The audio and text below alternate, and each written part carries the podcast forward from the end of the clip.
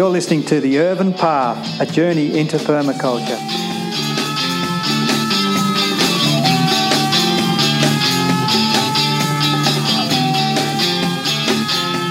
Julian Sharp is currently running half-day shiitake growing workshops around WA Southwest. Recently, Julian ran a workshop in Bridgetown and we managed to grab him to record an interview.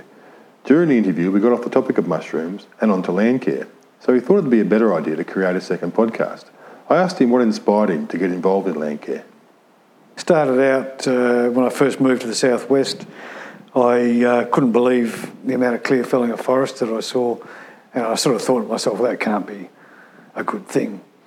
Um, so I guess it stems from there. But um, in more recent times, I've become involved in um, the land care movement, not so much the for- well forest conservation to start with, but then um, uh, broadening out into sort of more general land care um, activity. Um, I'm a member of the Warren Catchments Council, which is a group based in Manjimup. Um, and we do a lot of uh, various uh, land care projects throughout the region. Some of the most recent ones have been uh, the Warren and Donnelly River Restoration and Biodiversity Program, which has seen us uh, um, get funding of $3 million to um, revegetate uh, sections of the Warren and Donnelly River with about 600,000 plus uh, native seedlings and the eradication of um, blackberry uh, through uh, biological control methods. So that's one of our sort of standout projects. We're into f- uh, feral pig control, um, biochar, um, soil improvement projects, uh, dung beetle projects combined with biochar um, research and trials, um, and some other sort of stemming from that in more recent times is um, uh, a concern with um, mining and gas fracking in this region.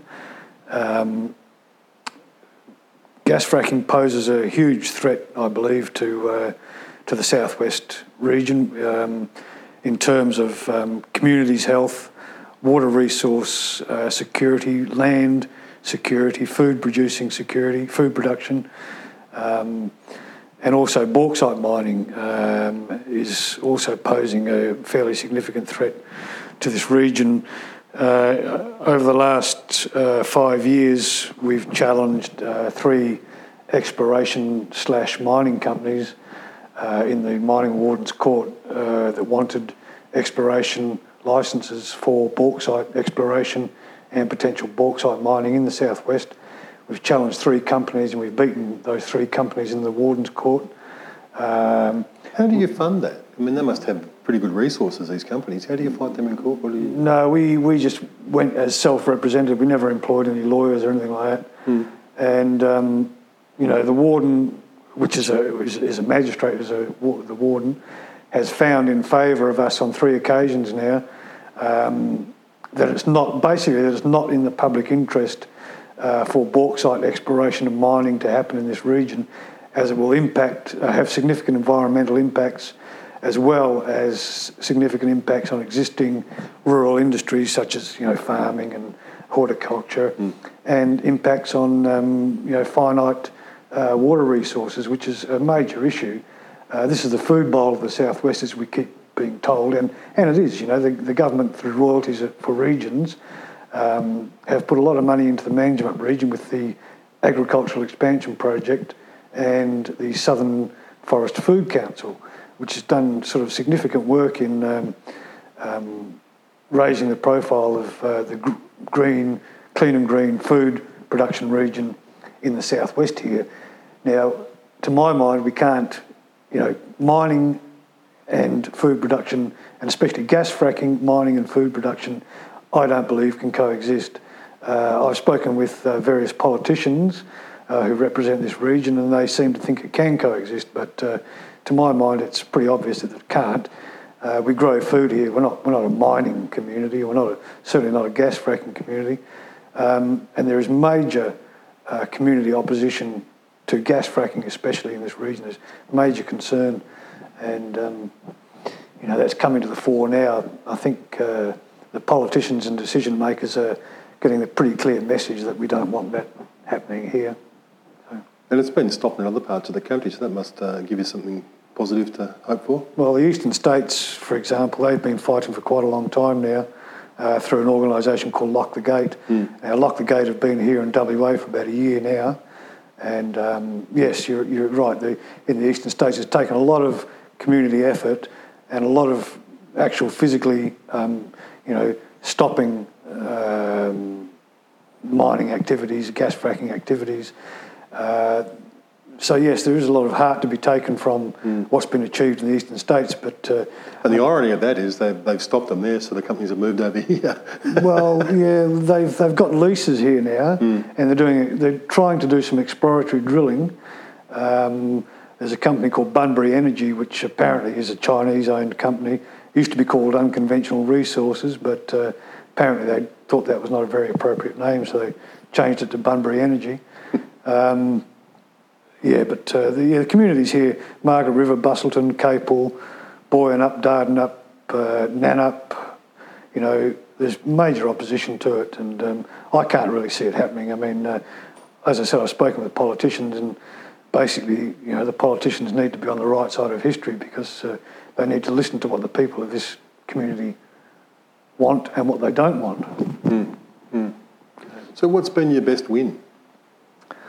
Uh, in terms of um, bauxite mining, we've we've only challenged bauxite applications, and the first one was a company called Bauxite Resources, um, and they wanted uh, three leases in between Bridgetown and Manjimup, covering an area of I think about off, from memory now it's about ten thousand hectares, mainly forested area, but also some farmland. Um, that was a significant win in that um, it has been described as the most significant environmental administrative decision in 40 years in Western Australian wow. sort of environmental history. Um, the, and that has set a precedent now, um, you know, for the public interest to be taken into account and also the impact, environmental impact and social and economic impact on existing communities and rural industry as well. So it's quite significant. That's great. So it's not just uh, it hasn't just changed that one fight. It's spread to our, you know the whole the way they're assessing everything now. They're taking. Uh, yes. Well, as I said, it's set that precedent. So. Um, that was the first case we took. Now the, the, the other, the subsequent two cases both referred back to that first case, which set the precedent, mm. uh, basically to take into account the public interest, which was never really taken into account and also that um, there was a, um, a, sort of a preconception in, in, in, the mining industry in Western Australia that once you've got an exploration license, it's pretty much just automatic conversion to a mining license. Now that is not the case anymore. It's not. They can't presume that they will automatically get a mining license because they have an exploration license. Um, so that's sort of um, changed the whole dynamic as well. Mm. Mining companies just can't walk in and expect look, we found some bauxite. Where's the rubber stamp? Where's our mining licenses? It doesn't work like that anymore. So, so it's, yeah, like it's it's left a legacy. So yeah, I guess so. Yeah, yeah, yeah. yeah. And I, am I'm imagining you've probably seen some of the dirty tricks up close too from the companies. Oh, not really. No, it's, uh, yeah, it's been pretty straightforward. There's been no acrimonious sort of, uh, you know, debate or anything like that. We just go and present our case, and the companies present their case, and and um, you know it's all quite amicable, and uh, you know um, we we uh, all abide by the umpire's decision. I mean, the companies can what, what the warden does. The warden recommends to the minister whether to grant or not grant an exploration licence. Now, the minister of Mines and Petroleum he can override whatever the warden said. If the minister thinks you know, decides, oh, the warden said you can't have a, uh, I don't recommend an expiration licence, the minister can, can, just overturn that and say, here's your expiration licence. But in general, in 95% of, the, uh, of cases, the minister abides by the warden's recommendation. So, um, Bauxite Resources, they actually appealed the warden's decision and they um, employed a QC to um, challenge the warden's decision but the warden's decision still uh, stayed in place and that exploration licence wasn't granted. Oh, that's great. That's great. And so, um, any more projects bubbling on the horizon, or are you spending all your time with mushrooms now? No, there's always something on the horizon, but uh, I think gas fracking's a, uh, a major thing that we need to be concerned about in this region, and um, you know, it's something uh, not to take lightly. It's going to, it will pose se- serious and significant uh, uh, implications to this region. So, I think people really need to wake up to what is happening around here, and uh, and um, you know, stand up and if you don't agree with it, let people know. Good on you, Julian. Thanks very much for that. No worries. Thank you.